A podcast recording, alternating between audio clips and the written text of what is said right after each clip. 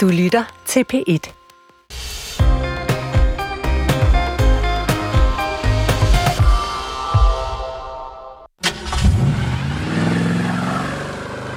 det bliver surt at skal sidde på motorvejen, men jeg har gjort det før. Der kommer bare et tidspunkt, hvor man siger, nok er nok. Det er. Kort eller billet? Ja. Vi rejser med bus, metro eller tog. Der har tit været aflysninger og togbusser. Det er dyrt at tage offentlig transport i Danmark sammenlignet med mange andre lande. Er det bilen, der skal sikre, at alle vi danskere kan komme rundt i hele landet i fremtiden? Er bus og tog endegyldigt blevet for dyrt og for dårligt?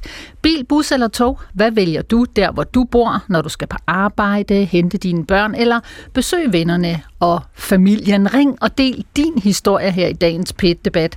Telefonnummeret det er, ja du kender det måske, 70 21 19 19. Du kan også sms'e 1212 til P1. Jeg hedder Gitte Hansen, og det meste af tiden, så tramper jeg rundt på min grønne damecykel. Og når jeg så skal besøge familien på Fyn og vennerne i Jylland, ja, så tager jeg toget eller en delebil.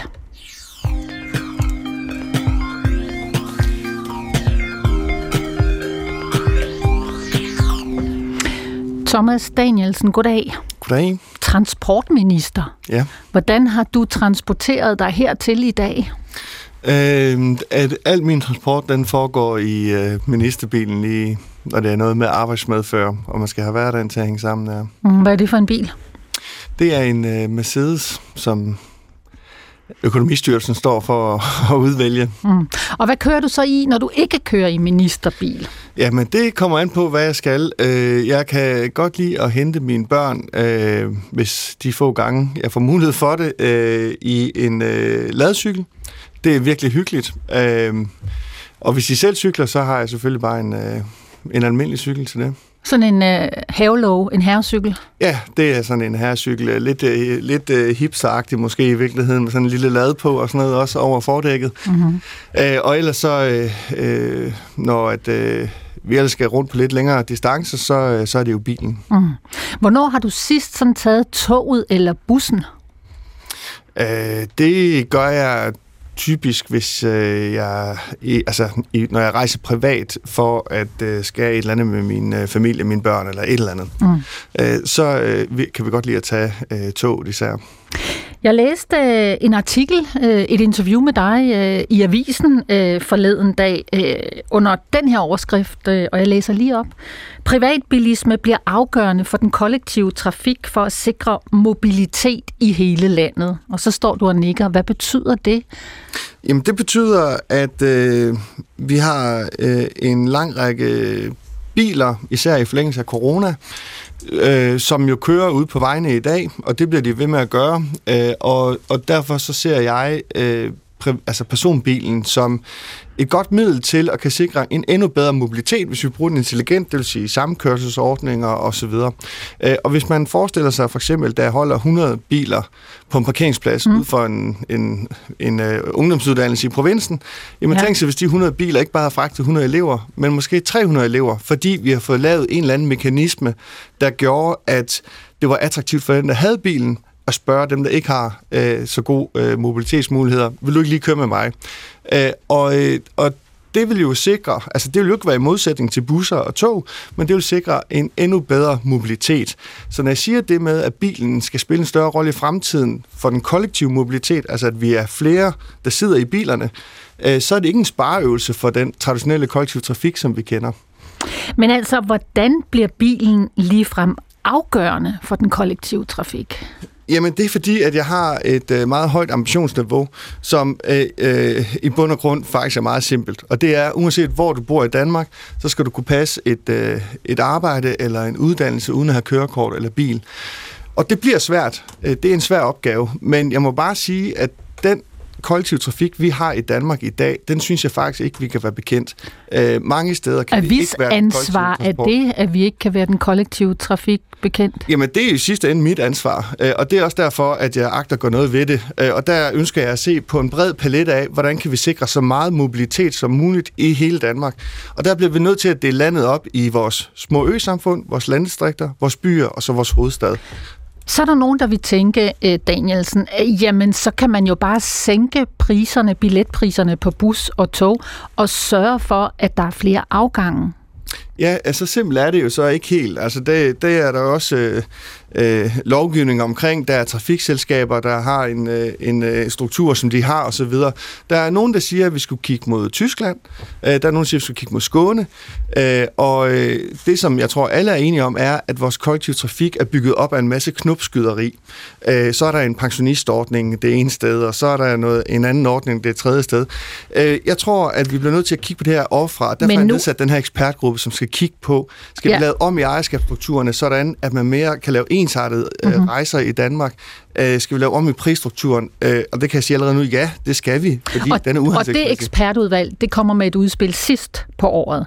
Ja, den endelige afrapportering kommer sidst på året, og jeg Mm, forventer, at der kommer et idékatalog til kollektiv mobilitet i løbet af et par måneder. Men Thomas Danielsen, du er transportminister, du er venstremand, du sidder i en regering, som forekommer at være ret handlekraftig, når den vil. I kan vel satse på den kollektive trafik, bus og tog, hvis det er det, du og I vil i Ja, regeringen. Det er rigtigt. Og her nu kunne vi godt lave øh, endnu mere knopskyderi øh, som, øh, som løsning på udfordringen. Det gør vi sådan set til dels også, altså, men, men jeg har som det første nedsat Så et hvornår arbejde. sænker I prisen på billetterne, som jo er steget Altså i for år? det første har jeg nedsat et arbejde, som kigger på helt overordnet på vores takstruktur. Hvordan kan vi gøre det intelligent? Ejerskabsstruktur osv. I forhold til billetpriserne, der har vi været inde med en hjælpepakke på 140 millioner til trafikselskaberne. Vi har givet en lånepakke på 600 millioner, som en, det, jeg kalder knopskyderi. Mm. Det kan så udvande de store inflationsstigninger, der Men har været. Thomas Danielsen, i år er billetpriserne steget med omkring 10 procent på bus og tog, den kollektive trafik. Hvornår Ej, er sænker I dem? Altså, der er jo en, en takstlov, som siger, at billet, taksterne maks må stige gennemsnitligt 10,3 procent. Så det er en stor forskel. Øh, nogle steder, for eksempel Fyn Bus, har de sat dem op med par, cirka 5 procent. DSB på kørsler over Storebælt, der kommer gennemsnitsbilletten faktisk ikke til at stige. Øh, og, og så er der jo de korte strækninger øh, på to zoner for eksempel, hvor man oplever en stor stigning på måske 13 procent, altså 2,5 Så kroner. hvornår kommer I til at sænke billetpriserne på den kollektive trafik? Jamen, det er jo ikke mig, der laver øh, taksterne på den kollektive trafik i dag, på den ejerskabsstruktur, vi har. Og det er noget af det, som vi så kigger på. Men det, vi har gjort, det er, at Så vi har understøttet dig, økonomisk, så som- man kunne sætte taksterne. Så lad mig spørge dig som transportminister, Thomas Danielsen. Hvornår vil du øh, gå forrest og sikre, at billetprisen på bus og tog sænkes? Øh, jamen, altså, den øh, helt øh, på et korte bane, der har vi givet økonomisk hjælpepakke til at kan holde øh, priserne øh, øh, sådan, at de ikke har himmelflugt. Øh, men det ændrer ikke på, altså det har vi gjort via en øh, økonomiaftale med mm. regioner og kommuner. Øh, I forlængelse af det lavede vi en hjælpepakke, øh, og i forlængelse af den lavede vi endda også en lånepakke. Er du som Men- minister interesseret i at sænke billetpriserne på busser og tog? Ja, jeg synes, det er for dyrt at rejse med kollektiv transport i Danmark. Tak for det klare svar, Thomas Danielsen. Nicoline Borgermand, øh, hej. Hallo Isa. Velkommen til Pet Debat. Jo, tak. Hvordan kom du her til DR-byen i dag? Jeg har cyklet huhej vilde dyr hjemmefra ja. og hertil. Okay.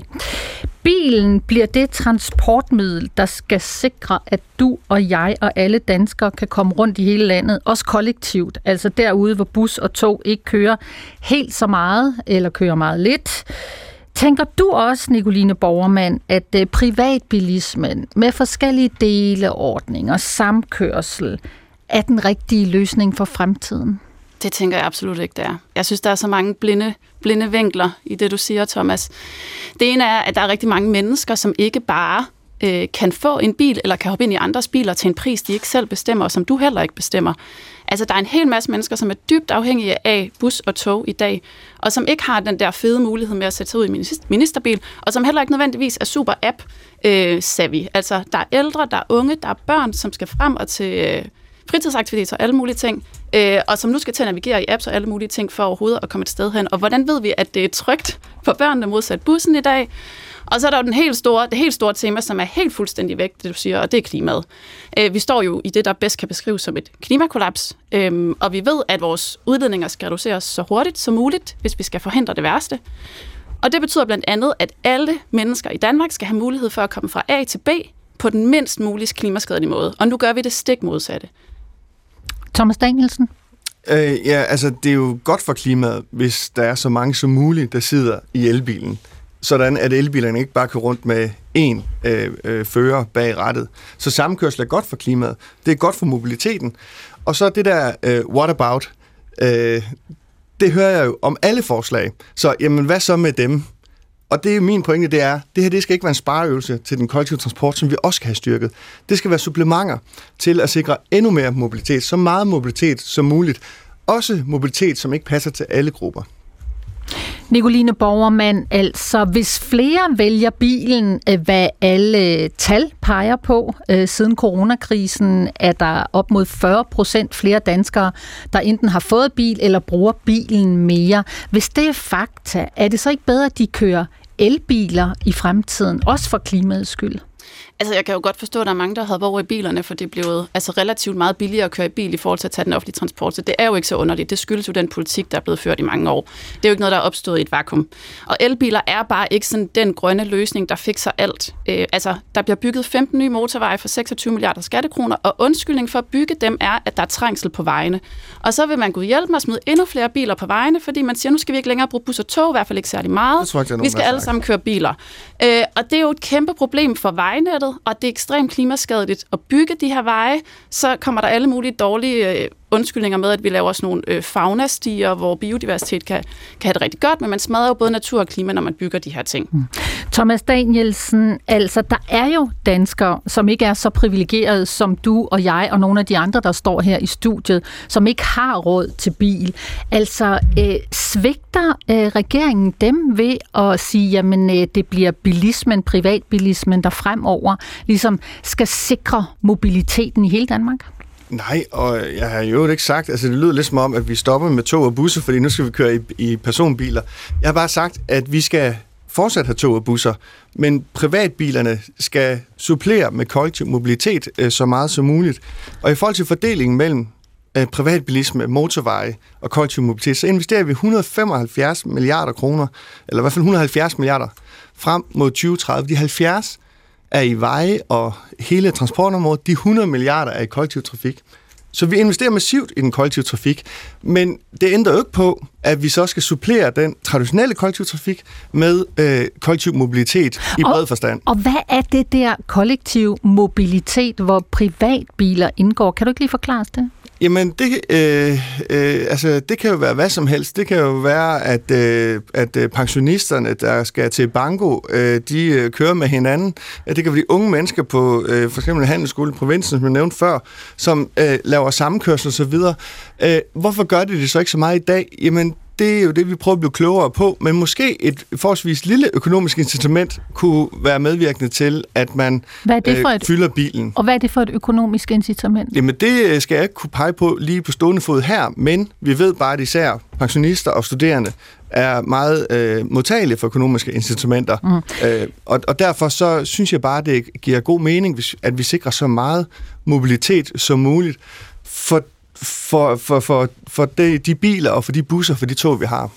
Så på den måde, Thomas Danielsen, altså Tvinger regeringen flere over i private biler med det tankesæt, øh, du leverer her? Nej, nej. Altså, vi skal jo stadigvæk have busser og tog og alt det, vi forbinder med den traditionelle. Men vi skal jo supplere det med delebilsordninger. Det kan være øh, øh elløbehjul, elcykler, hvad ved jeg. Så hvis, hvis vi kan have nogen, for eksempel nogen til at holde ved busstoppestederne, sådan at man kan komme ikke bare fra A til næsten B, men fra A til B, øh, så er det jo sådan nogle øh, tanker, vi skal have øh, ud i livet. Og der er virkelig mange ting i spil, og det skal vi lave en intelligent helhedsplan for.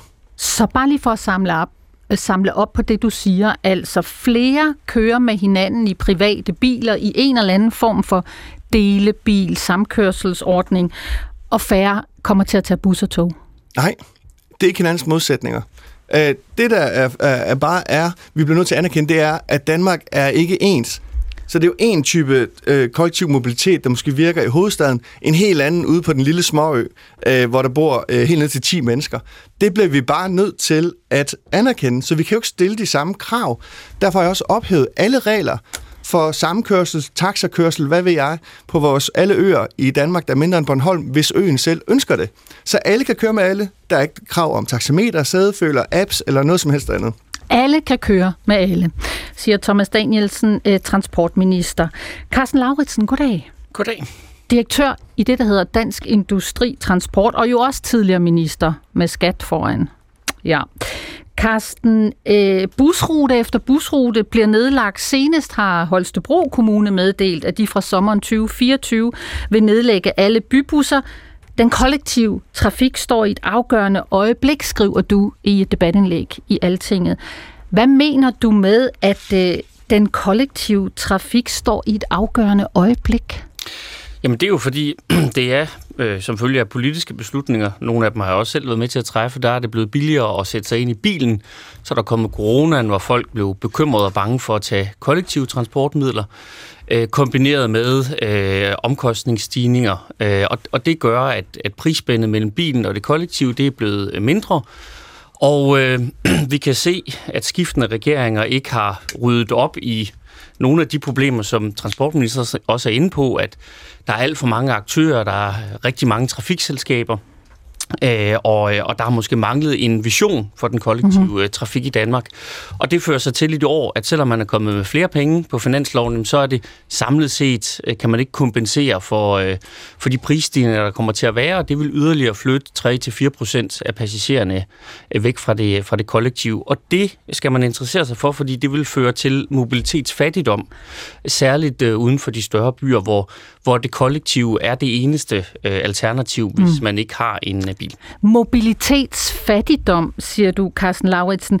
Kan vi erstatte den kollektive trafik, eller, altså de der busser, lokale rutebiler og tog, med privatbilisme i en eller anden form, samkørsel, delebiler osv.? Altså, vi er enige med transportministeren i, at det kan være et supplement, det er du i dag, men øh, jeg har svært ved at finde øh, lande og eksempler, hvor hvor det er meget mere end, end det, og der er et kraftigt økonomisk incitament i dag til at dele sin bil. Man får kørselsfradrag, hvis man kører på arbejde, fire i bilen. Det er ikke kun føreren, der får det. Hvis man øh, leger sin bil ud på GoMore, som øh, jeg selv gør for eksempel, øh, så får man også skattefradrag for det.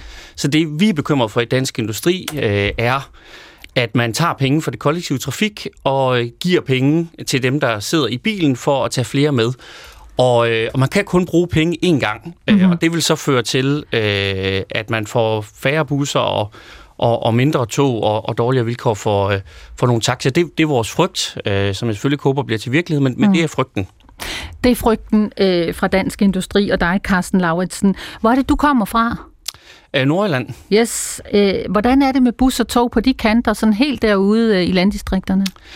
Øh, jamen der, jeg har sommerhus øh, ved Tornby Strand, der kan man faktisk tage nordjyske jernbaner til. Øh, så skal man så gå det sidste stykke, øh, de sidste tre kilometer ned til sommerhuset. Det, her i vinter så har det været lidt hårdt, mm. men, øh, men ellers så kan det men godt det kan faktisk lade sig gøre, det kan lade sig gøre ja. endnu. Ja. Men jeg vil så sige, da jeg gik på gymnasiet, jeg født og vokset i Lykstør, da jeg gik på gymnasiet der, og skulle tage hjem fra gymnasiet, så skulle jeg sidde halvanden time i, i bussen, og det tog 20 minutter at køre i bilen, ikke? Så der var det mere attraktivt at blive, at øh, få et lift med nogen. Ikke? Mm. Så det gør noget ved landdistrikterne, om der er øh, regelmæssige bus- og togafgange? Det betyder i hvert fald alverden for, øh, for nogle virksomheder, som øh, altså særligt øh, store virksomheder, hvor de har brug for, at folk kan komme til med bil, men også øh, ved, at der er mange fra arbejdsmarkedet, som ikke har råd til en bil, eller ikke ønsker at have en bil. Så det betyder noget for DI's 20.000 øh, medlemsvirksomheder. Mm. Og så betyder det rigtig meget for øh, mange af dem, som ikke har adgang til bil, og det er der jo 38 procent af danske familier, der af forskellige årsager ikke har nogen, fordi de aktivt har fravalgt det, og andre, fordi de ikke har råd. Mm. Thomas Danielsen, som transportminister, har I og du ikke et ansvar for, at der er regelmæssig bus- og togdrift, blandt andet til øh, landets virksomheder? Altså jo, det har vi. Og, og jeg har også en ambition om, at du skal kunne passe en uddannelse og et arbejde uden at have bil eller uden at have kørekort. Øh, så jeg kan berolige Karsten med, at øh, jeg ønsker at skabe mobilitetsrigdom øh, i Danmark. Og lidt sjovt er det jo også, at du selv nævner helt tilbage fra, da du gik i gymnasiet, hvor stor forskel det gjorde, at man kunne få et lift. Og det er jo den bedste kollektiv mobilitet, man kan få. At en klassekammerat giver en lift, kører hjem til døren, ud fra en eller anden form for måske noget, vi kan sætte lidt i system. Øh, og det vil være det samme, hvis det er øh, Gert på 70, der henter Gerda på 68, så skal til banko, og han har vasket bilen og går ind og tager hende under armen og fører sætter hende ind på et sæde. Mm-hmm. Og de er vant til at komme der og har et trygt forhold. Jamen hvis det kan virke for dem, og vi får lavet en eller anden mobilitets- eller hvad skal man sige, motivationsordning, som gør, at det er den, der har bilen, der tilbyder de andre, skal jeg ikke give dig en hånd, så får vi endnu mere mobilitet. Og det er derfor, jeg siger, at det er ikke hinandens modsætninger. Nej, det siger men det du. vil være et supplement mm. til at sikre så meget mobilitet Men- i Danmark som muligt, også i de områder, hvor det er allersværest. Og der er områder, hvor bussen aldrig vil være et attraktivt tilvalg. Og det er der, du har en frygt, Lauritsen. Der er i hvert fald områder, hvor man bliver nødt til at nytænke den kollektive trafik, for så vidt er enige. Men, men vi, vi er i Dansk Industri meget bekymrede for, at det her jo så fører til, at så kommer der endnu færre passagerer i det kollektive trafik. Jamen, så bliver det en undskyldning for, at man i byrådet i Holstebro og i Viborg nedlægger bybusser, fordi nu politisk arbejder man mm-hmm. på en løsning, hvor du får nogle penge for at tage nogen med. Og det, der er problemet med det, når man overlader det til det frivillige initiativ, så er der nogle sikkerhedsaspekter. Øh, Der er også det, bare for, øh, nu er der måske nogen, der lytter, der smiler, når der er, fod, når der er øh, håndbold øh, i fjernsynet, så er der ikke nogen, der vil øh, samle øh, fru Hansen op og køre hende øh, til, til lægen. Øh, og derfor bliver vi nødt til at have nogle professionelle kollektive øh, tilbud, der er kernen, og så kan man supplere med, mm. med det andet. Okay, nu skal øh, vi lige en tur øh, til dig, øh, Kenneth Fredslund. Hej med dig. Hej så. Danmarksdemokraterne, transportordfører, og så er du også tidligere taxachauffør, ikke? Ja, det er korrekt. Hvor længe kørte du taxa? Øh, Det gjorde jeg i syv år. Mm. Øh, din landejendom, Kenneth, hvor ligger den henne? Ja, Den ligger midt imellem Give og Tyregod, øh, cirka 3 km til hvert sted. Mm. Hvordan øh, kommer du til og fra dit hjem? Det gør jeg med bil, med personbil. Kan du ikke tage bus eller tog? Der er, der er tog øh, i Tyregod og Give faktisk, mm-hmm. øh, men der er ingen, der- den eneste bus, der kommer der, det er bussen, der kommer og samler øh, skolebørnene op om morgenen og afleverer dem eftermiddagen. Mm. Jeg tror faktisk ikke engang, jeg kan stige på det. Tænker du, øh, Kenneth Fredslund, at øh, ministeren har fat i den lange ende, når, når Thomas Danielsen siger, at privatbilismen i højere grad skal sikre den der kollektive mobilitet i hele Danmark, også ude i landdistrikterne? Altså, vi er jo åbne over for alt, fordi vi, er, vi, vi har simpelthen et problem, vi skal have løst. Man kunne spørge sig selv om, hvorfor vi overhovedet til at diskutere det her nu. Øh, det gør vi jo, fordi at der bliver ført en landdistriktsskadelig politik. Øh, men man gør jo næsten alt, hvad man kan, altså indføre dieselafgifter og kilometerafgifter, man annullerer udflytning af velfærdsuddannelser. Altså, mm. men man gør ikke noget godt for, at der skal flytte flere derud. Mm. Og det får den effekt, at uh, jo færre uh, borgere der er det, uh, Carsten Lauritsen var lidt inde på det, så, så sker der en stille og rolig affolkning, og mm-hmm. så bliver det ringere. Jeg kan sige så meget, at, uh, at hvis jeg skulle tilbyde uh, et lift, Ja. det tror jeg vil blive svært, fordi at jeg ofte... Øh, altså, så, så lige pludselig, så jeg skal køre i dag til, til København. Det kunne jo være rigtig fint at tage nogen med til København. Ja. Men, men om jeg kører klokken 14, 15, 16 eller klokken 19 eller 20 i aften, det, det kan komme lige ud af den blå luft. Mm. Altså, Sandsynligheden for, at der står en eller anden klar til at springe på, den tænker jeg, at den er ikke så stor. Og på den anden side set, så vil jeg være ked af at være låst fast til et bestemt tidspunkt, jeg skulle køre på, Mm. mm. fordi jeg har en aftale. Ja. Du har jo også, øh, altså som jeg lige nævnte, og du sagde det også selv, øh, været taxachauffør i de der øh, omkring syv år. En af de ja. Ja. ting, der også er i spil, det er måske, at den der Uber-taxamodel øh, som en løsning på transporten i landdistrikterne, at Uber ligesom kan få et comeback. Tror du så på den model for at sikre kollektiv øh, mobilitet derude? Ja, altså der har jeg simpelthen behov for at se, hvad, hvad Uber kan byde ind med, øh, før vi kan tage stilling til det. Det jeg frygter, det er, at, øh, hvis jeg igen selv skulle etablere noget Uber-kørsel, så forestiller jeg mig, at jeg vil køre til Vejle eller til Herning og placere mig. Altså, jeg, jeg sætter mig jo sådan set i min bil, fordi jeg har til hensigt at tjene penge. Ja, det Øh, Hvis gør jeg holder ude på min Mm. landejendom, så ja. kunne jeg godt forestille mig, at jeg kommer til at se meget længe, inden der kommer et opkald. Mm.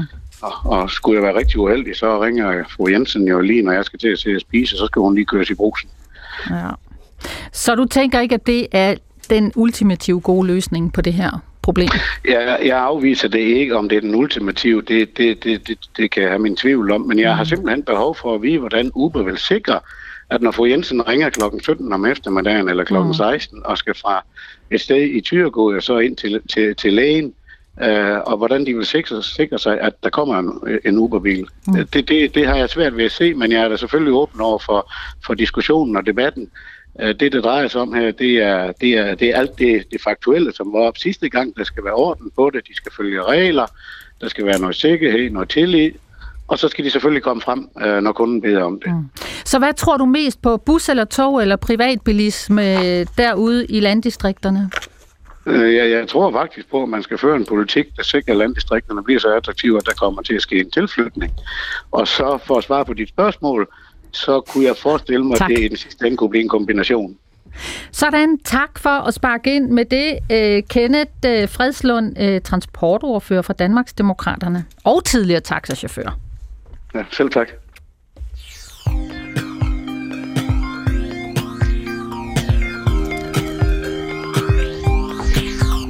Torben Kus, goddag. Goddag. Afdelingschef i det, der hedder FDM, Foreningen af Danske Motorejere. Ja, det hed vi engang, ja. Nu hedder vi bare FDM. Nu hedder vi bare FDM. så ikke nogen øh, udlægning af forkortelsen. Øh, I hvert fald er I alle sammen bilister. Det er bilisternes interesseorganisation, Torben. Sådan en politisk plan, der satser på mere privatbilisme, for ligesom at sikre, at vi alle sammen kan komme rundt i hele landet. Er det en god plan? Ja, det er det, og det er en nødvendig plan. Uh, vi kan jo se, hvordan udviklingen har været. Det har vi også hørt her, hvordan uh, det går ned ad bakke med den kollektive trafikdækning. Uh, vi må erkende, at uh, de penge, vi har til at drive kollektiv trafik i Danmark, dem gør vi nok klogest i at bruge der, hvor rigtig mange mennesker skal frem og tilbage uh, i de store byer og mellem de store byer. Og så skal vi finde nogle andre, mere smarte løsninger, uh-huh. de steder, hvor det er meget mere tyndt befolket. Der kan vi blandt andet kigge til Frankrig. De, de har for længst indset det her og er i fuld gang med at lave et, et faktisk ret godt alternativ. Hvad er det, de gør i Frankrig, som gør, at øh, det der med at dele privatbiler øh, hjælper på øh, den kollektive mobilitet, som det hedder, rundt omkring i landdistrikter? Jamen, de laver kapaciteten i privatbilerne blive en del af den kollektive trafik. Noget, nogle steder, Hvad betyder det? Ja, det betyder, at nogle af dem, der før kørte i de her busser, der nu er nedlagt, jamen, de kører med kollegaer og med andre mennesker, som, som de, de får kontakt med gennem de her samkørselsapp. Mm-hmm. Og en, en del bliver også kørt frem til den kollektive trafik, øh, altså som til og frabringer trafik, som det hedder First Last Last Mile Solutions. Ikke? Så, så de spiller, det spiller meget, meget tæt sammen med den kollektive trafik dernede. Så jeg skal bare lige forstå, øh, hvis jeg nu er franskmand øh, eller kvinde, øh, så ringer jeg til min nabo og siger, kan jeg købe mig en plads, et sæde i din bil med hen til den togstation, hvor jeg så kan tage toget til Paris? Det er meget mere avanceret. Det er apps, hvor at, øh, at øh, de bilister, der kører, lægger deres ture op. Det kan de i øvrigt gøre dynamisk.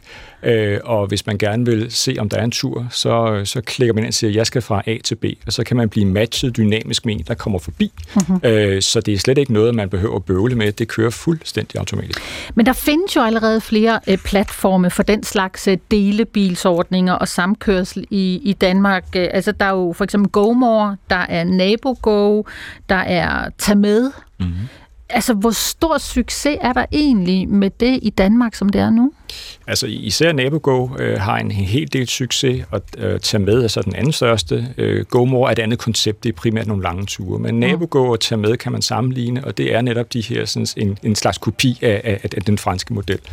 Øh, og der, hvor det fungerer, det er der, hvor at vi ser især kommuner eller regioner spille med ind og putte penge ind i systemet. Fordi hele problemet er, at øh, dem, der har fordelene af, at de private begynder at åbne deres bildøre, øh, de skal ligesom kunne kanalisere deres, øh, deres skal vi sige, fordel ned til de her bilister og de rejsende. Mm. Sådan så, at hvis man som kommune kan spare nogle penge ved ikke at putte dem i trafikselskabs tomme busser, men derimod kan, kan supplere og, og, og altså give tilskud til, at nogle unge mennesker for eksempel deler bilen på vej til uddannelsesinstitutionen, jamen så kan vi se, at det er en succes. Så kan vi se, at det er en succes. Gider danskerne sådan i stor stil dele bil med andre? Jeg tror især unge mennesker gør, fordi for dem der er øh, økonomien øh, meget mere afgørende, end der er for mange voksne. Øh, men vi kan også se, øh, altså tage med som jo FDM's øh, løsning, der, vi, vi har jo fat i rigtig mange virksomheder, hvor vi samarbejder med virksomhederne, der så forsøger at skal vi sige, opfordre deres øh, medarbejdere til at køre sammen, og det har vi stor succes med der. Så man kan sige, hvis der er, hvis man kan opbygge en kultur omkring det på de større virksomheder, så, så kan vi bestemt også se, at der er interesse der. Okay. Laura Klitgaard, goddag. Hej. Hej. Øh, har du bil? Ja, det har jeg. Ja, hvad for en bil? En elbil. En elbil. En Tesla. Øh, okay. Ja. Og hvordan transporterer du dig ellers rundt, når du kommer her i dag? Jeg cykler, cykler, cykler, cykler. Jeg er altså nærmest født ind i sådan en øh, cykelfamilie. Okay. Øhm, så øh, vi har taget cyklen til alt, hvad vi kunne tage cyklen til. Min far kunne ikke lide at tage bilen ud af garagen, den blev beskidt, så det brød han sig ikke om. Mm. Jeg så, at du lagde et tweet på X. Øh, Det lyder sådan her. Øh, Dyre kollektiv transport vil få flere til at overveje en anden måde at komme på arbejde på, og har man først købt bil af vejen tilbage til bus og tog lang. Ekstra dårlig timing med prisstigninger, når kvaliteten lige nu halter. Brug for mindre trængsel og CO2. Øh, Laura Klitgaard, øh, hvad er egentlig dit budskab her? Jamen altså grundlæggende, så er der et stort overordnet budskab, øh, og det er jo sådan, at når man er ingeniør, så kan man enormt godt lide, at der er en plan. Ja. Øh, det kan man øh, generelt godt, men altså vi ingeniører, vi elsker, at der er en plan, for mm. så ved vi, hvad vi skal, øh, og så kan vi begynde at regne på tingene. Øh, og jeg synes, Thomas han sværmede lidt om det, så nu, nu, øh, nu prøver jeg mig frem. Ja. Men altså, vi øh, har jo sagt det i mange år i Ingeniørforeningen Ida, at øh, en Hvor du jo er formand. Det ved jeg ikke, om jeg fik sagt, Det ved jeg men nu siger vi det igen. Laura formand i Klitgaard, ja, formand for Ida, Ingeniørforeningen. Ja. Øhm, vi har kæmpet for i mange år, at Danmark skulle have en mobilitetsplan. Fordi det bliver sådan nogle nålestiksoperationer, og så bliver det sådan noget sovnerådspolitik. Øh, så jeg synes, det var ikke lige helt det ord, han brugte, men han sagde noget med en plan, og det kunne jeg godt lide. Ja, det kan du godt lide. Kan du så også lide, det planen går ud på, altså at øh, privatbilismen ligesom skal være det, der sikrer os alle mobilitet, altså at vi kan komme rundt, når vi har brug for det? Altså, nu kommer jeg jo også selv fra sådan et landdistrikt i det nordjyske. Jeg ved ikke lige, hvordan du har fået samlet Team Nordjylland herovre på fløjen, men det har du. Øhm, og jeg kan også godt ikke genkende til det her med, at, at der er man bare afhængig af biler indimellem. Mm. Øhm, når det så er sagt, så er jeg jo også fagforeningsformand, øhm, og Uber-løsningen, det er måske øh, lige at strække den for os, fordi øh, der er noget omkring øh, sikkerhed, der er noget omkring øh, tilgængelighed, der er noget omkring øh, altså, hele systemet omkring arbejdsmiljøforhold osv., og, og kan, kan chaufføren være sikker, kan passageren være sikker, det er jo noget, som vi går meget op i i den resterende øh, mobilitet, at der skal være styr på, og hvem har så styr på det i det tilfælde? Når det så er sagt, så sagde jeg jo også det med, at jeg kommer fra et sted, hvor jeg godt ved, at bilen kan noget. Øhm, så dermed så tænker jeg også, at øh, nu taler vi meget om Uber, fordi det er det, vi har prøvet, og så fjernede vi det igen. Men, øh, men måske skal vi ikke være så bange for at prøve at finde en løsning. Øh, apropos mm-hmm. planer, mm-hmm. så er det jo også, og Thomas var så inde på det, Danmark ser forskelligt ud, og det bliver vi bare nødt til at, at se ind i, men det ville jo være rart, at vi så ikke så ind i det øh, sådan i bitte små del øh, steder i kommuner og øer og regioner osv., men at vi rent faktisk lavede en plan, så vi kunne prøve ligesom at koble tingene bedre sammen, men også fordele midlerne bedre. Men nu er der jo en plan på vej øh, for mobilitet, kollektiv mobilitet, mobilitet i Danmark. Så hvad er det ved den plan, som øh, du savner? Altså, jeg er bare ikke helt overbevist om, at der er en sådan overordnet fuldstændig plan på vej. Øh, det, det må Thomas meget gerne fortælle mig, hvis der er. Øh, så bliver jeg meget, hvad meget for, glad. Men, men, øh, men Laura Klitgaard, hvad får dig til at sige det? Altså, du har hørt uh, Thomas Danielsen sige, jamen altså, det handler blandt andet om, at uh, privatbilismen skal være med til at sikre os den kollektive trafik. Flere skal køre sammen, dele øh, biler, samkørsel, forskellige former for platforme, hvor man ligesom kan øh, bede om øh, at få et lift. Ja, men grundlæggende så er det jo ikke øh, privatbilisme, der skal redde den kollektive trafik. Kan I ikke høre modsætningen? Altså, øh, den kan måske bidrage til noget, men grundlæggende så det, der skal redde den kollektive trafik, det er jo, at vi får nogle ordentlige takster på billetterne, og vi får en plan for, hvordan er det, det hele hænger sammen. Og det kan de i blandt andet Sverige, i Skåne, hvor 33 procent bruger den kollektive trafik hele tiden. Okay, så når du snakker kollektiv trafik, Laura Klitgaard, så snakker du bus og tog. Og når transportministeren snakker kollektiv mobilitet, så snakker han en eller anden større plan, hvor privatbilerne har en større rolle. Danielsen, altså øh, når du hører øh, Laura Klitgaard her fra Ingeniørforeningen sige, mm, hun er ikke helt sikker på, at den der plan holder for hvad med bus og tog? Hvordan sikrer I dem? Jamen, øh, skal jeg være ærlig, så ved jeg ikke, hvad planen er. Jeg ved, jo, jeg ved, hvad planen er. Øh, det er da ikke så godt, hvis du er minister. Men, men, men, men sandheden er jo, at hvis det her det var meget simpelt, så var det nok nogle forgængere før mig, der har gjort det. Men nu har jeg udstukket retningen for, at vi kan lave en plan. Og mm-hmm. det er jo derfor, at jeg har fuld forståelse for, at alle har hver sin lille hassan, man ønsker sig.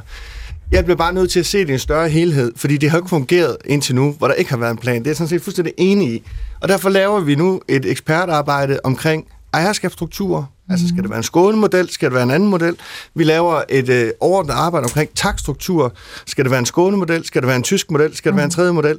Øh, og så laver vi et idékatalog af ting, som vi skal drøfte sammen om, hvordan skal planen så være på øerne, landdistrikterne, byerne og hovedstaden. Så vi skal have lavet en kollektiv mobilitetsplan, mm. og dernæst så har vi en plan, altså en investeringsplan for den kollektive trafik frem mod 2035, og for øh, øh, vejtrafikken frem mod 2035. Så, så det, det har vi en plan for. Og nu er der flere fingre i vejret, men der er også nogle lyttere, der ringer. Henrik Silver, goddag. Goddag. Fra Djursland. Goddag, Henrik. Ja, goddag. Øh, hvordan øh, fragter du dig rundt? I bil. I bil? Som, som kører på el. Ja. Ja, og øhm, ja, vil, vil du spørge mere, eller skal jeg fortsætte? Du skal bare fortsætte. Ja, det er godt. Altså, øh, jeg ringer ind, fordi jeg tænker, altså, som, som debatten her er jo ikke gammel, og vi har jo hørt den i mange versioner gennem mange år, og, og, og det er jo oplagt at tale om, at os, der bor i landdistrikterne over på øerne, som det også blev nævnt i indledningen, at det er andre forhold, der gør sig gældende der, end det gør, når man bor i storbyerne eller i hovedstaden. Det siger sig selv. Så det er der sådan set ikke noget nyt i, eller noget særligt interessant i, og slet ikke, når der ikke ligger nogen løsning lige for. Mm. Udover at man kan sige, udbygning af offentlig transport, det giver mening, det hjælper bare ikke i yderområderne. Men det er en gammel, velkendt sang. Så hvad skal der til i landdistrikterne? Er det mere privatbilisme i en eller anden form? Jamen, jeg tænker, det er svært at se en løsning uden privatbilisme, når vi taler om landdistrikterne. Man, man, man kan se, jeg, jeg ved, at man for år tilbage, der havde man i Norge sådan en, en ordning, at jo længere væk man boede fra Oslo, øh, øh, jo, jo, øh, jo større var en skattefradrag. Og det var simpelthen noget, man lavede for at få, for at få uddannede mennesker ud i, i op Nordlandet, læger og lærere osv. osv. Ja. Jeg, jeg ved ikke, om det er en løsning, men det er en model, som jo er afprøvet, øh, og, som, og meget bekendt er det aldrig noget, der har været på bordet i Danmark. Øh, men der, er jo, men der er et andet aspekt, som jeg også får lyst til at bringe ind, fordi det er som om, når vi taler om alt det her, hvordan, hvordan, hvordan øh, øh, som jo handler om, dybest set så handler det jo om, om, øh, øh, om klima, altså hvordan vi ligesom får styr på den her klima øh, øh, øh, galopperende udvikling, der er i gang. Det, holder, øh, det handler det i hvert fald også om. Ja, ja, ja. Og, og, og det tænker jeg bare, der er noget, vi altid forudsætter, det er, at vores levestandard, den skal, den skal sådan set være uændret. Nu begynder vi at køre i elbiler, øh, mm-hmm. fordi så kan vi blive ved med at køre rundt i store træk, som vi altid har gjort. Ja. Fordi vi insisterer på at vil køre til Gardasøen, eller hvad fanden ved jeg. Og, og, og øh, vi insisterer på øh, at vil blive ved med at spise øh, kød til middag, fordi at det smager godt, selvom vi godt ved, mm. det skal vi faktisk holde op med. Hvis, så hvad så der, der, men der, der din er bare noget af den her, den, jamen, min pointe er i den her mobilitetssnak. Altså hvis vi går 50-60 år tilbage, så arbejdede folk i langt højere grad der hvor de boede. I mm. dag har vi vendt os til den luksus, at vi kører ja. langt på arbejde. Og, og så længe vi, vi vil blive ved med det, mm. så har vi den her udfordring. Jeg ah. siger ikke, at nu skal vi oprette arbejdspladsen, så folk de kan gå eller cykle eller, mm-hmm. eller ride på arbejde, som mm. man jo også...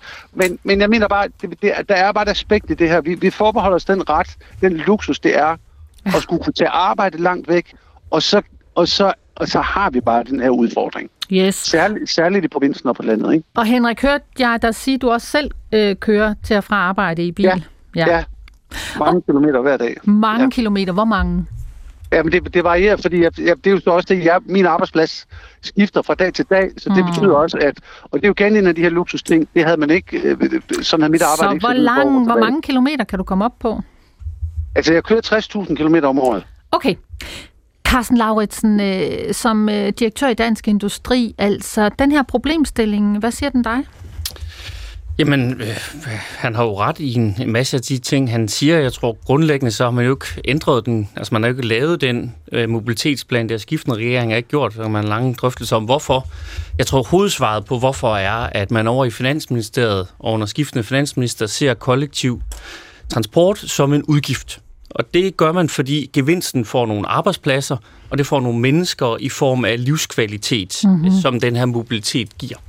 Så før man ligesom gør op med det, og det bliver jeg nødt til at sige til transportministeren, det der ekspertudvalg med det kommissør, der er lavet, det kommer ikke til øh, at ende ud med en stor mobilitetsplan, der ændrer på de her grundlæggende ting, som gør, at uanset om man satser på det ene eller på det andet, så bliver man nødt til at kaste væsentligt flere penge ind i at sikre den her mobilitet, og man bliver nødt til at kaste dem ind på de mobilitetsformer, vi kender inden for det kollektive. Det er busser, det er tog, så kan det være mindre busser øh, i stedet for store busser. Øh, det, øh, og så kan, så kan samkørselstjenester og andet være et supplement. Og det er sådan i Danmark, at samkørselen er faktisk gået nedad, på trods af kæmpe økonomiske incitamenter, mm. vil danskerne ikke tage passagerer med, når de kører på arbejde. Så jeg tror helt grundlæggende desværre ikke på den strategi, man politisk udlægger, om at, øh, at det er privatbilismen, der skal redde mobiliteten. Den, det vil føre til, til mobilitetsfattigdom i store dele af vores land. Danielsen? Jamen, øh, jeg er ikke uenig. Altså, grundstammen i vores kollektive transport bliver i fremtiden også tog, busser, teletaxer, flextaxer, alt muligt.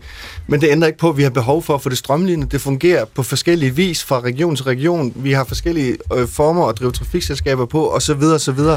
Og så har vi, at kvaliteten halter. Ja, og det er det efterslæb, vi er ved at komme efter, især med banen. Det er jo nærmest ikke den banestrækning, vi ikke investerer i. Og det gør, at toget ikke kan køre så præcis, som vi gerne vil have det til at køre. Men det betyder bare, at det skal være skidt, for det bliver godt. Øh, der kommer en del sms'er. En af dem her er fra Jonas. Øh, den lyder sådan her. Den er til transportministeren. Samkørsel er en overvurderet mulighed. Stigende angst i befolkningen. Forestil dig, at du skal til et møde på dit arbejde. Du er lidt nervøs over. Du har travlt inden, for der skal også afleveres børn. Der har man brug for at være sig selv, komme ned i gear, ikke at skulle sidde og forholde sig til fremmede mennesker, der er proppet ind i en Toyota Aigo, skriver altså Jonas mm. Danielsen. Er det lige præcis det, der er problemet, og derfor, at det samkørsel ikke rigtig bliver det store i Danmark? Nej, det er ikke noget problem. Så skal han jo lade være med at lave samkørsel.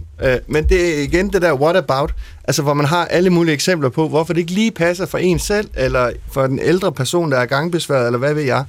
Det her, det er supplement, mm. og det skal sikre, at vi får så meget mobilitet som overhovedet muligt i Danmark. Tom Kusk? It's the economy, stupid.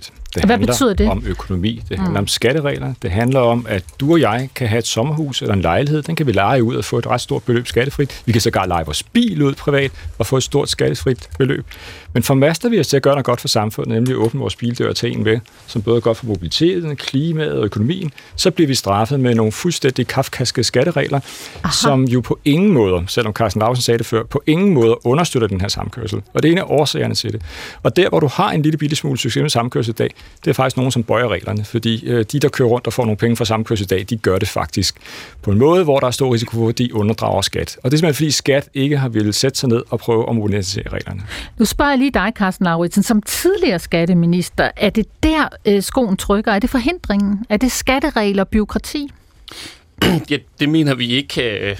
Det kan jeg godt forstå, man mener i FDM, øh, men det, det mener vi ikke i Dansk Industri, og der er jo et ret stort økonomisk incitament og jeg tror, incitamenter, jo, men det er at du kan få dit befordringsfradrag. Øh, du kan sidde fire mennesker, fem mennesker i bilen. Jamen, det får bilisten jo ikke noget ud af. Han vil få 70 øre per kilometer skattefrit, that's it. Der skift, altså mange steder skiftes man jo til og Det må man ikke, det er skattepligtigt så. Altså. Så er det skattepligtigt, ja, hvis du begynder men, at lave lidt sjove løsninger. Du må få, hvad der svarer til den konkrete variable omkostning forbundet med den konkrete tur. Det må du dele op med de antal personer, der er i bilen. Mm. Det vil sige cirka halvanden krone koster det at køre en kilometer i en bil, så kan du begynde at dividere det op med de medarbejdere, der er i bilen, om så må sige. Okay, den skattediskussion, øh, den må du tage med tilbage til regeringen, øh, transportminister Præcis. Thomas Danielsen. Der er en sms her, der lyder sådan her. Jeg bor i Odense Sø. Jeg ville gerne bruge offentlig transport mere, men desværre er busforbindelserne meget dårlige. Og hvis man ikke bor tæt på letbanen, så er det desværre bilen, der er det praktiske valg, skriver altså Rita Olesen. Øh, Nicoline Borgermand, som klimaaktivist, altså hvad vil dit svar være til øh, øh, en dansker som Rita her? Altså, jeg er jo et helt almindeligt menneske, der er dybt bekymret for den fremtid, vi går ind i. Jeg synes, klimaaktivist, det er noget, der skiller os ad mere, end det er noget, der forener os.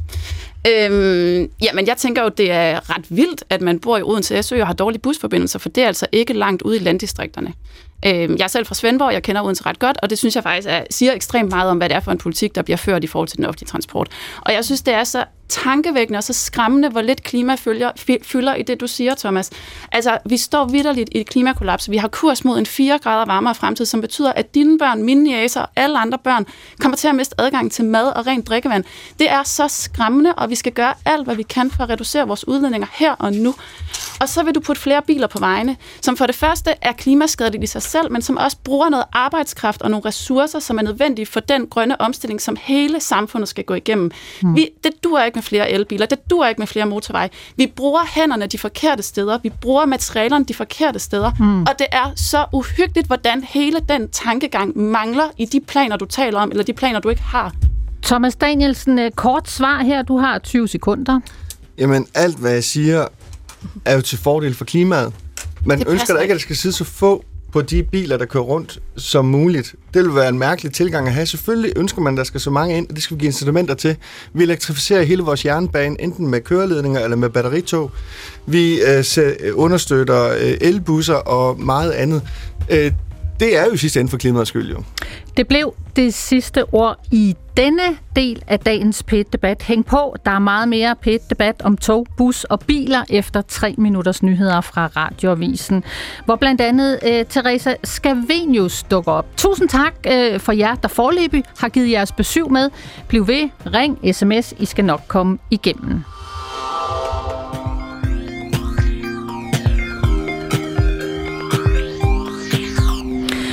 Teresa Scavenius, øh, du sidder i Folketinget uden for gruppe. Øh, hvordan kom du her til i dag? Det er jeg, jeg er lige cyklet. Du er lige cyklet ja. i regnvejret? I regnvejr. Mm.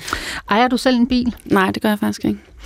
Du skrev øh, et indlæg i Politiken, hvor du konkluderer, at privatbilismens tid er forbi. Nu står vi så her i 2024. Mm. Øh, vi venter på en øh, plan fra regeringen, øh, fra Transportministeriet om kollektiv mobilitet. Øh, tænker du stadigvæk, at du kan sige, at øh, privatbilismens tid er forbi? Det er jo en, det er sådan en, en faglig begrundet vision for vores samfund, øh, som jeg argumenterer for den artikel, du refererer til. Mm-hmm. Øh, og det handler netop, at vi kigger på det klimamæssigt, øh, så er der ikke råd til, at vi har så mange forurenende biler på vejene. Hvis vi snakker folkesundhedsmæssigt, så har vi ikke råd til det, fordi der er faktisk 4.000 mennesker, der dør af luftforurening hvert år bare i Danmark. Øh, samfundsøkonomisk er det rigtig dyrt, at alle mennesker skal transportere sig i en, en, en kasse, en meget tung kasse, øh, fordi de er mange køer. Jeg tror, Dansk Industri har regnet ud, at det er omkring 25 milliarder om året, vi taber i tabt arbejdsfortjeneste på grund af kødannelse og sundhedsudgifterne mm. er sådan noget med 28 milliarder. Og så nu det er en rigtig, rigtig... skal vi, nu, ja.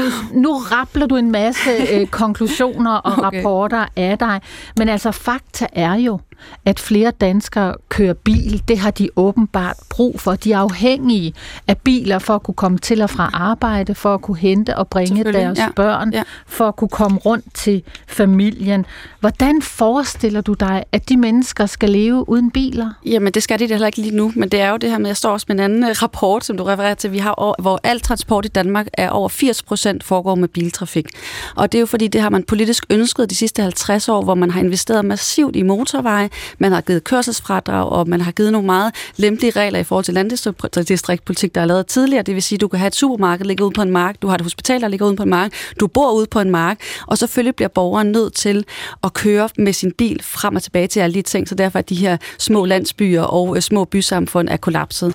Øh, så selvfølgelig, vi er, og det er også det, der argument i artiklen, vi er en bilnation, vi lås fast i en bilinfrastruktur, men når vi så har en regering, som fortsætter den politik, så er det bare, jeg ønsker, at man som borger i det her samfund tænker over, er det virkelig smart at blive ved med at stemme på en regering, som ønsker, at vi skal løse flere af vores transportbehov med, øh, med biler, fordi at det igen, der er så mange argumenter imod klimamæssigt, funktionssundhedsmæssigt og samfundsøkonomisk, er det en meget, meget dyr forretning for mm. os. Men hvordan øhm, skulle danskerne ellers transportere sig, når de ikke lige bor i København eller Aarhus? Jamen altså, det er så lidt sørgeligt, at det er som om, vi er blevet sådan en transportpolitisk øh, uland, altså hvor det er som om, at det er en kamel eller en bil, vi skal køre med.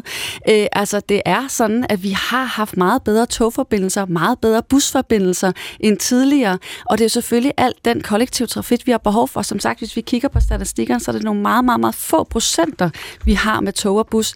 Det er en politisk prioritering, fordi man har ønsket at tække øh, øh, øh, øh bilindustrien og også den, der ønsker at have en bil. Og så vil jeg bare lige parentes bemærke, jeg forstår godt, at det, man har ønsket den her velfærdsstandsudvikling, fordi man har jo ligesom kommet fra en efterkrigstid, som var rigtig en hård tid, og så mm-hmm. ønsker man ligesom at sige, at alle borgere skal have ret til en villa, og alle borgere skal have en ret til en bil. Jeg forstår det godt. Lige nu har vi bare så kommet hvis den til et sted, hvor den har du... tippet langt over øh, en anden grøft. Hvis du, Teresa Scavenius, skulle være så heldig at blive transportminister, ja. så vil du kaste nogle flere penge efter øh, bus og tog. Ja, så er det en helt anden ny, øh, massiv investering, for det man skal forstå, det er, jeg kender ikke lige tallene fra Danmark, men jeg ved det fra udlandet af, at der har været en massiv underinvestering i den offentlige tog- og pusinfrastruktur, og det betyder, at vi ligesom har et kæmpe efterslæb, og det burde mm. man give en kæmpe øh, saltvandindsprøjtning siger du, Teresa Scavenius.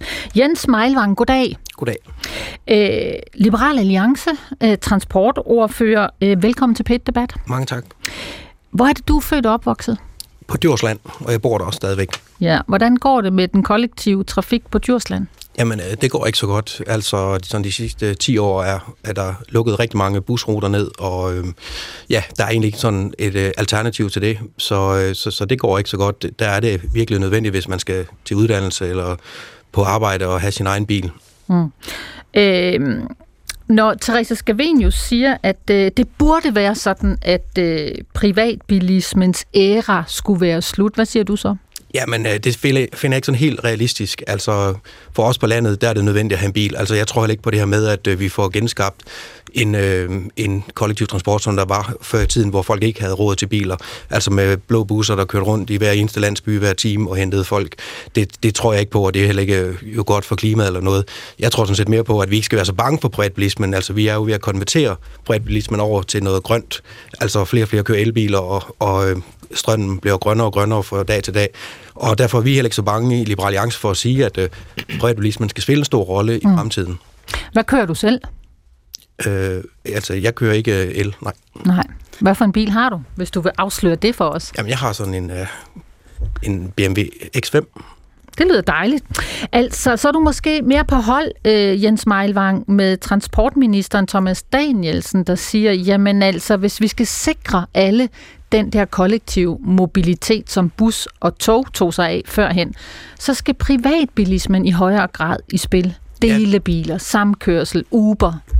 Lige præcis, men altså det har jeg også sagt de sidste år. Det er et år siden, vi foreslog at få genindført Uber. Øh, starte ude i landdistrikterne, hvor der også er taxamangel, og der er problemer med, at måske en ældre, der skal bo i en landsby, skal til læge, simpelthen ikke kan komme derind. Øh, så kan man tage en flextaxa, Øh, der kan jeg simpelthen ikke se, hvorfor det man ikke skulle tillade en Uber, så naboens dreng eller pensionisten ved siden af kunne køre vedkommende derind og tjene skilling på det. Hmm. Så, så ja, det deler jeg meget. Jeg deler også meget det her med, at vi skal have fremmed noget samkørsel.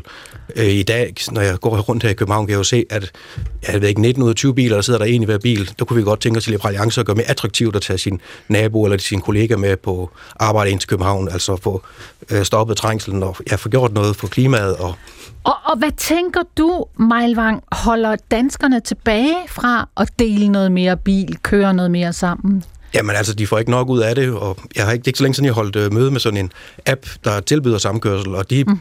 siger blandt andet det her med, at øh, man skal betale skat af det, og det er sådan lidt uklart, hvor meget man skal betale skat, og faktisk mange er bange for at tage nogen med, fordi man gerne vil overholde lovgivningen, og ikke rigtig ved, hvordan det skal afregnes på selvangivelsen. Der kunne mm. vi godt tænke os, der blev et meget højt bundfradrag, så man simpelthen bare kunne tage sin nabo med og tage det, man vil for det, og hvad man fandt rimeligt, og så, øh, ja, så ikke fik skat på nakken bagefter. Så det er sådan set vores forslag til, til samkørsel i første omgang. Mm-hmm. Det vælter ind med sms'er her. Der er en her, der lyder sådan her. Bring Uber tilbage. Bed Uber om at komme tilbage. Sig pænt undskyld og få genåbnet den app-mulighed. De bedste hilsner fra Brian Fyn i Valby. Øh, så er der Jan Klatrup, han skriver, jeg gider ikke køre med offentlig transport. Jeg har firmabil, som jeg kører 30.000 km i om året. Privat har vi to biler, tre motorcykler, campingvogn og trailer. Jeg ønsker ikke at droppe dem til fordel for offentlig transport, skriver altså øh, Jan Klatrup. Carsten Lauritsen, forstår du den melding? Øh, jeg kører firmabil, 30.000 km om året, øh, privat to biler, tre motorcykler. Øh, det duer ikke med offentlig transport. Jeg, jeg forstår udmærket, at han har det valg, men jeg tror heller ikke, at nu skriver, nu kan vi jo ikke spørge ham om noget, men jeg tror heller ikke, at han vil lave samkørsel med nogen. Så det er ligesom... Vi kan da prøve at spørge Jan Klatrup, hvis du hører med stadigvæk øh, samkørsel. Ja, er det noget for dig, ja. spørger Carsten Lauritsen fra Dansk Industri. Så, så skriv.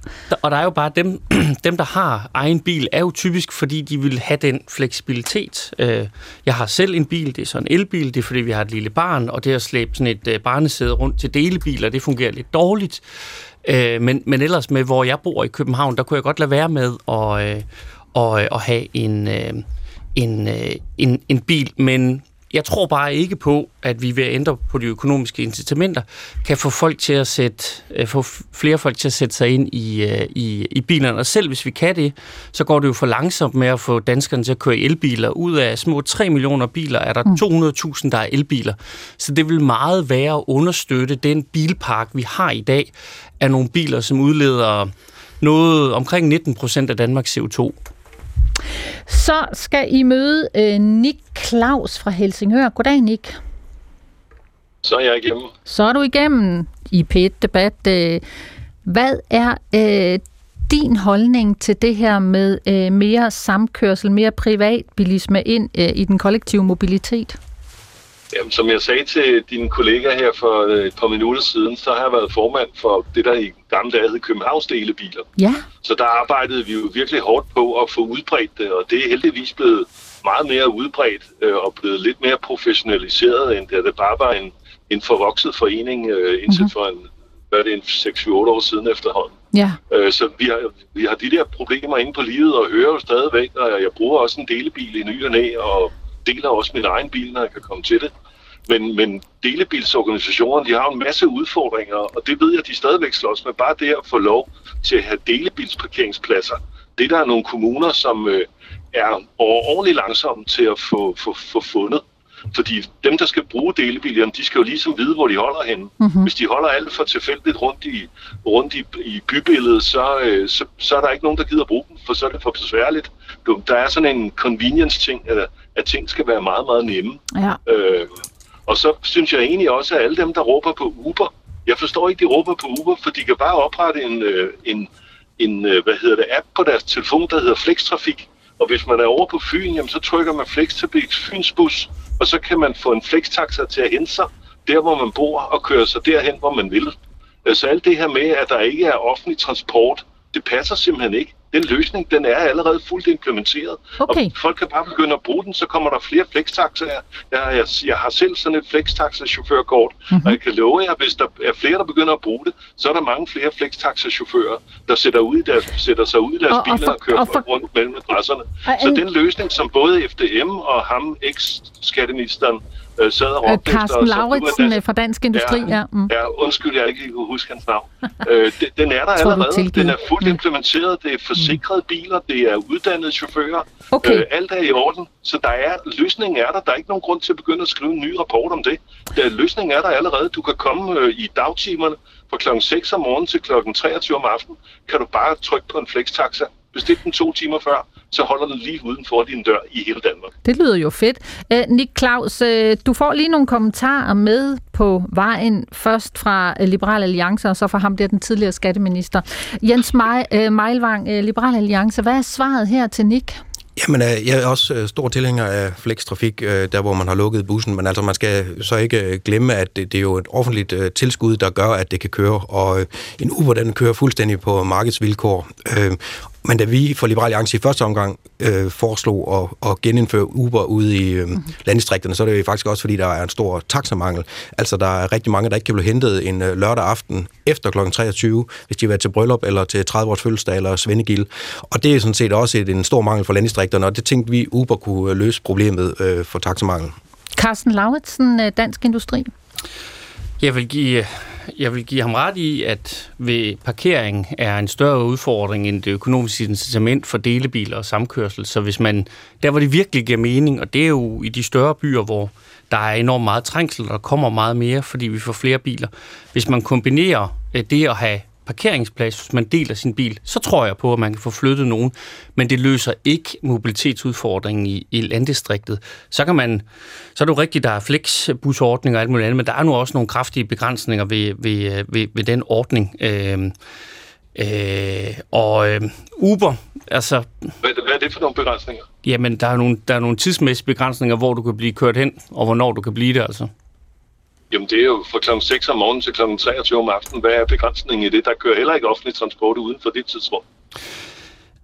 Nej, jeg tror bare, øh, mit, mit budskab, vi kan godt have en lang snak omkring, vi kan godt have en lang snak omkring øh, flexbusordningen, men, men, øh, men jeg tror ikke, det bliver bedre, hvis man laver Uber øh, i, i stedet for. Det var heller ikke det, øh, du sagde, men det er der lidt var prisen Mm. mm. for debatten, vi havde herinde. Okay. Tom Kusk, øh, FDM, har du en kommentar her til Nick Claus, som siger, at det er besværligt med de der øh, delebilsordninger samkørsel? Det er det jo ikke, hvis man bruger de her nye apps. Øh, og det her med, at, at folk ikke vil bruge det, det er simpelthen ikke rigtigt. Hvis man kigger til Frankrig, det er en kæmpe succes dernede. Så det handler igen om de økonomiske incitamenter. Uanset hvordan det er drejer det, så er det altså den deløkonomiske del af, af skal vi sige, modernisering af skattelovgivningen nåede aldrig til samkørslen, på grund af Uber faktisk. Øh, men hvis vi lige tager det med, øh, så lykkes det. Tilbage med det med delebilerne.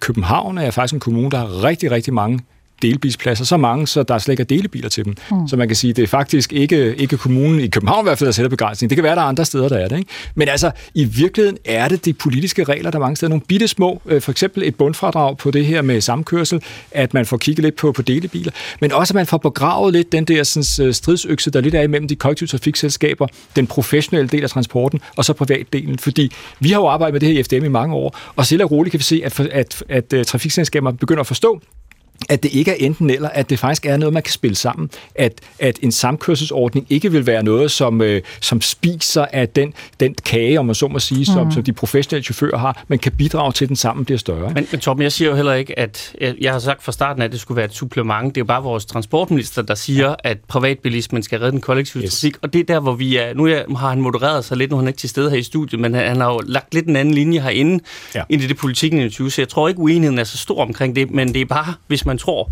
privatbilismen kan erstatte busser og tog og taxa på landet, så, så gør man regn uden vært. Det er jeg enig i. Det er et godt supplement, så jeg tror faktisk, vi er meget enige på det punkt.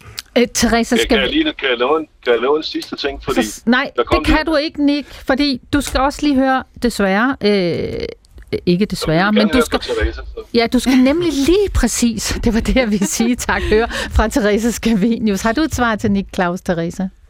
Ja, altså på det specifikke spørgsmål, eller hvordan? Ja, altså han siger jo det her med, at det er faktisk problematisk med delebilsordninger. Der er byråkrati, der er besværligheder, der er forhindringer på vejen.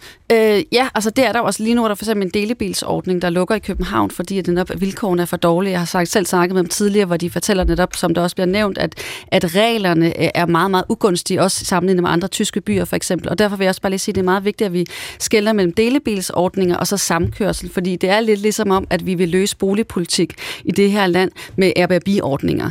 Det er simpelthen en absurd individualisering og markedsliggørelse af alt transportpolitik. Jeg synes, vi skal gå tilbage til vores velfærdspolitiske tilgang til at sige, at selvfølgelig skal vi have en mere kollektiv trafik, som er velfungerende, og så er der derudover masser af løsninger, mm. øh, som kan supplere, og det kan jeg så høre, der også bliver øh, konsensus omkring nu her, men jeg vil bare lige anholde, og hvis vi kigger på tallene, så er der altså over 80 procent af vores al transport, der foregår på biler.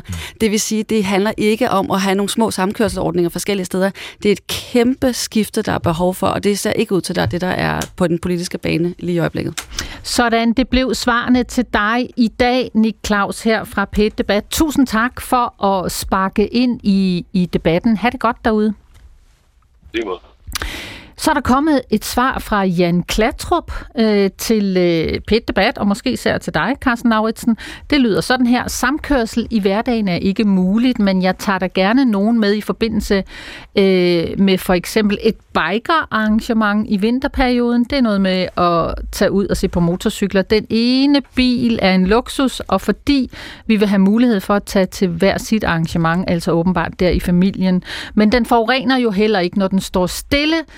Venlig hilsen, Jan Klatrup. Sådan, Carsten Lauritsen. Det var svaret. Tak.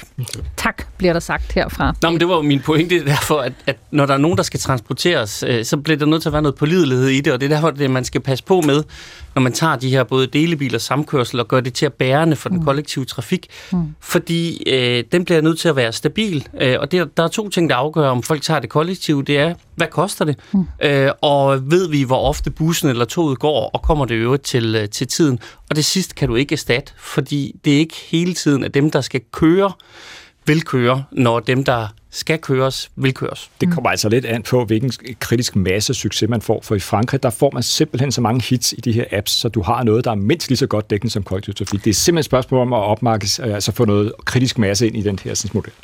Okay, øh, der er flere sms'er til her. Folk i småbyer bruger allerede delebilsordninger. Det med at køre sammen til banko og køre ind til læge i de små byer, det foregår jo allerede, og det har det altid gjort. Venlig hilsen, en lytter. Så er der en her, der skriver, vi er nogle gutter i Kolding, som en to-tre gange om året tager til København for at være med til diverse koncerter. I år for eksempel Metallica og Copenhagen. Er vi mere end to personer, er det billigere at tage bilen, og det er og bliver skørt. Prisen skal ned, ned, ned. Venlig hilsen Nikolaj, som tager bilen til København fra Kolding mindst to gange i år. Er det i virkeligheden det, der er det helt store problem, øh, Meilvang, Jens Meilvang, som Liberal Alliance og transportordfører? Det er alt for dyrt at tage den offentlige. Ja, altså det er da et problem. Jeg har selv lige lavet sådan en lidt en sjov video med, det kostede 500 kroner at komme fra København til Aalborg, og det samme kunne man flyve, øh, ja, flyve for det samme beløb. Og det, og det går jo ikke, hvis man gerne vil have folk over i togene. Men jeg vil høre altså også, at der er rigtig mange, der ikke tager toget, fordi at de ikke stoler på, at det kommer til tiden. Hvis du har et vigtigt møde i København, kommer fra Roskilde, så tør du ikke at tage øh, toget herind, fordi at der er så store problemer lige nu med punktligheden inden for DSB.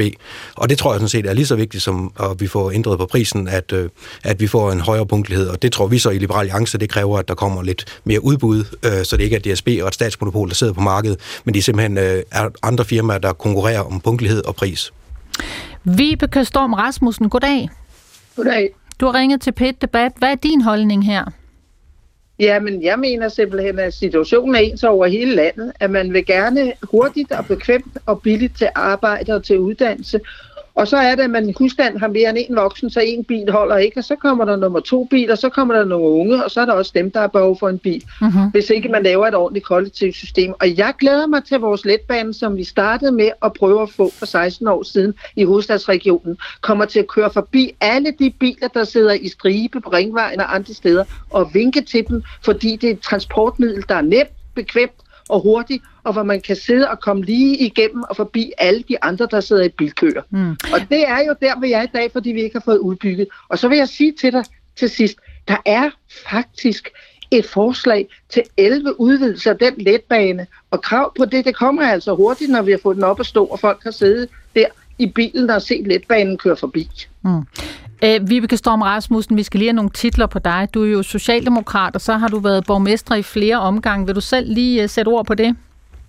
Ja, jeg har jo siddet med de trafikale systemer med altså trafikplanlægning i hovedstadsregionen i noget, der ligner 20 år, så både som amtsborgmester og som regionsrådsformand. Mm. Så jeg har jo været meget tæt på denne her del, og det har jo været næsten umuligt at slå os igennem, fordi kommunerne sidder og fedter rundt. Og havde amtet ikke været der dengang, og vi har, jeg havde kunnet tage initiativet der sammen med andre amtsrådsmedlemmer til at kæmpe for den letbane, så var det jo ikke engang kommet på tale i Danmark, for de andre havde jo ikke tænkt på det, da vi startede. Mm. Men der er så meget friktion om, omkring nogle ting, øh, øh, når man skal lave det i hovedstadsregionen, fordi det jo flytter på huse og ting, der er bygget. Ja.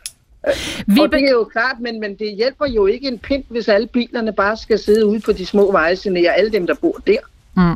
Vibeke Storm Rasmussen, er du mest til, at øh, regeringen kaster penge efter den kollektive trafik, altså den gammeldags af slagsen med bus og tog, eller skal vi hellere, som transportministeren øh, Thomas Danielsen er inde på, satse noget mere på, at det er privatbilismen, der skal sikre mobiliteten i hele landet?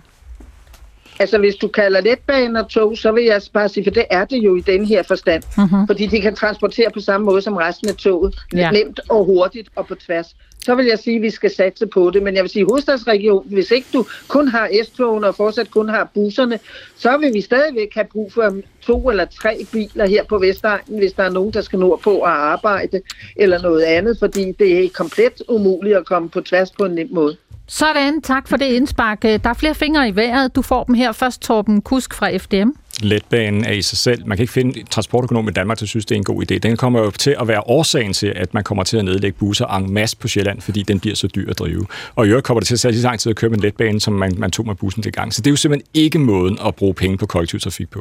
Teresa Skavenius? Jeg vil gerne snakke om det med, at du siger, at, at togbus er den gammeldags måde at transportere sig på, og så er bilen er den moderne måde. Det var måske et synspunkt for 70 år siden, men det er det altså ikke længere. I rundt omkring os i verden, Japan, Tyskland, Kina, der har de jo nogle højhastighedstog, som vi slet ikke kender øh, som er meget moderne og meget fremtidsagtige. Så det er jo noget med, at vi er lidt et transportpolitisk uland, hvor vi tror, at det er hestevogn, vi skal tage versus den her flotte bil. Bilen er øh, en modernitet, en efterkrigstidsteknologi, som verden er løbet fra, både pladsmæssigt, sundhedsmæssigt, klimamæssigt og miljømæssigt. Mejlvang? Ja, men det er bare tit, at man glemmer i den diskussion om de her moderne tog, som vi alle sammen har prøvet at køre i et eller andet sted i verden, øh, at Danmark er altså et meget lille land, og de flytter øh, mellem de to byer, der er større end Danmark, øh, flytter de øh, mennesker, og det skal der også til for, at, hvad hedder det, at der er økonomi i det. Vi kan ikke lave sådan et øh, højhastighedstog fra øh, Odense til København. Det er der simpelthen ikke noget økonomi i. Ja. Der er en sms her fra Holger i Hedensted. Han skriver, jeg lader da gerne bilen stå og tager bussen, hvis jeg skal de 13 km til Vejle, men det forudsætter, jeg vil stå ved stoppestedet og vente på bussen i regn og rusk, da man ikke vil ofre et læskur ved stoppestederne her i byen. Opskriften er enkel ved vedrørende kollektiv transport gør det mere attraktivt. Carsten Lauritsen, har han ret, Holger, her fra Hedensted? Ja, det har, altså forskning viser, at der er pris, og, og der er prisen jo steget meget, også over for, over for bilen, øh, og så er det frekvens øh, og stabilitet.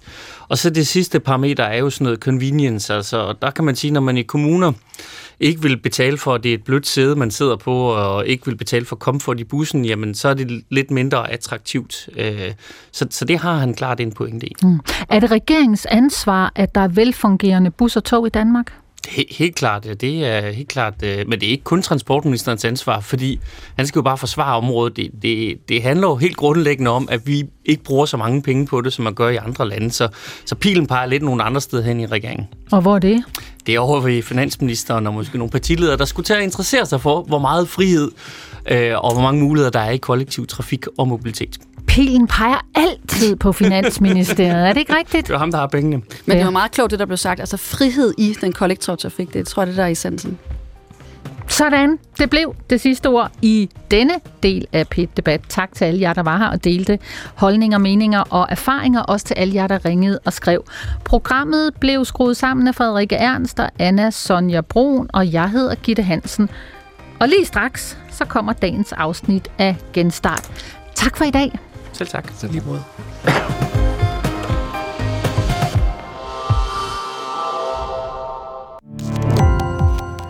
Gå på opdagelse i alle DR's podcast og radioprogrammer. I appen DR Lyd.